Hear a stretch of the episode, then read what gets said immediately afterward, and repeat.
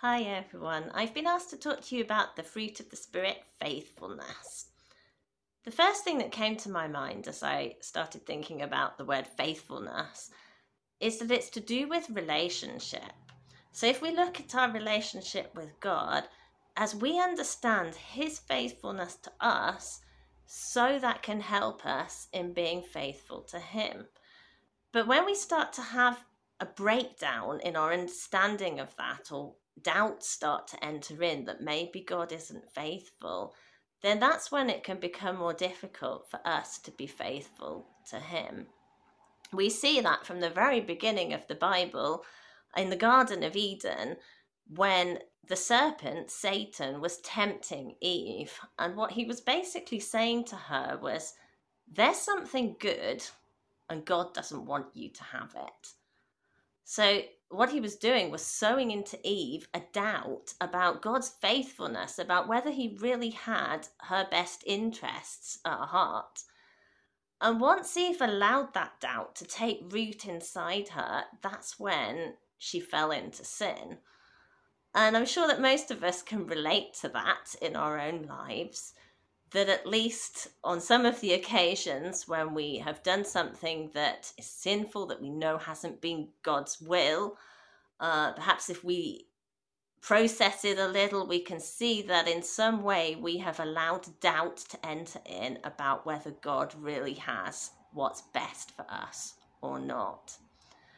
In my experience of sharing the gospel, evangelizing in the streets in Spain with non Christians, obviously, but also talking with Christians, the biggest question that comes up is if God is good or faithful, then why is there so much suffering in the world? And of course, for somebody who's not a Christian, that question is about, well, if God exists, why would I want to be faithful to Him? Why would I want to follow Him? Because I don't see His faithfulness to me, or I don't see His faithfulness in the world with so much suffering. But for the Christian, there can be times when there's a real faith crisis, which often comes about when somebody's experiencing a difficult life circumstance and it's not resolved in the way that perhaps they would have thought that God should have resolved it. And so that doubt starts to enter in well, is God really faithful? When I've had difficult circumstances in my life, and I haven't immediately seen God's goodness or faithfulness in that particular circumstance, there have been two things that I've been able to do that have been helpful for me.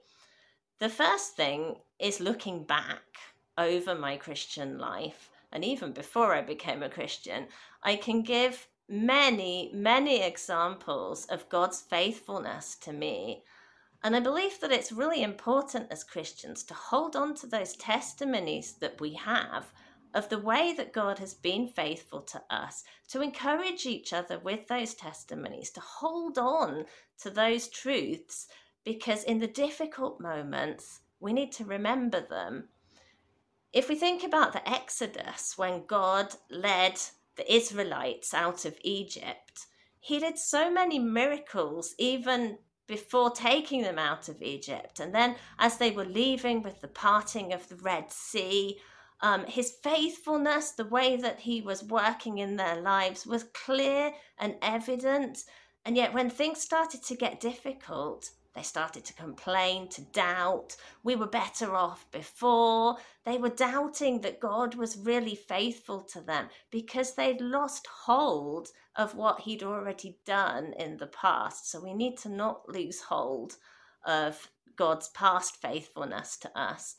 But the second thing, and even more importantly, is to look to the cross. When we look to the cross, that's where we see God's goodness and faithfulness, that He did all that was necessary for us. That's where we see that He paid the ultimate price. He he went right to the very end for us. He did the necessary so that we could have the victory, so that we could enter into the best that He has for us.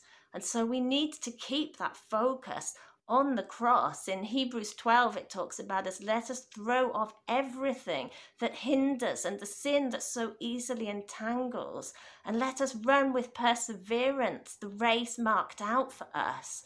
And, and then it goes on to say we're called to fix our eyes on Jesus.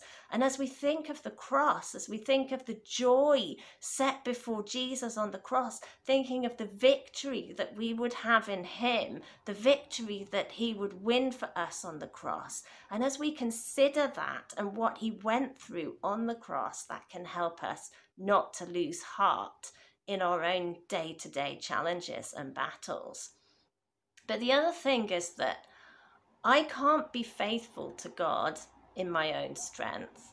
I need Jesus as my Savior as much today as I did on the night when I first gave my life to Him 30 years ago now in August. I need Him just as much today because I mess up. I mess up and I don't have a perfect faith. But what part of being faithful is that when I mess up, I get back up again. I say, I, lost sight of Jesus for a moment. I fix my eyes back on him and I keep going. Um, because Jesus is the author and the perfecter of my faith. My faith is not perfect, but Jesus, who is my example, the one that I'm following, the Lord of my life, his faith is perfect. And so I look to him, and if I lose sight of that, I come back to him. I mentioned Hebrews 12, but Hebrews 11 is obviously the important chapter about faith as well. And we look at the examples there. Some people saw their miracles in this life, and some people didn't see the full fulfillment of the promises in this life, but they were all held up as being examples of faith. They were all held up as being people who were um, fixing their eyes on Jesus, who were had a confidence and a hope and assurance about something they couldn't see in that moment. And how do we have that confidence and assurance? It's by holding on to our faith in Jesus as being faithful to us. He's faithful to us, and so we can be faithful to Him. So, if we want to grow in faithfulness, what we really need to do is come to a greater understanding of God's character, of His faithfulness to us on the cross, and also to remember all of the examples that we will have in our own lives of the way that He's been faithful to us over the years.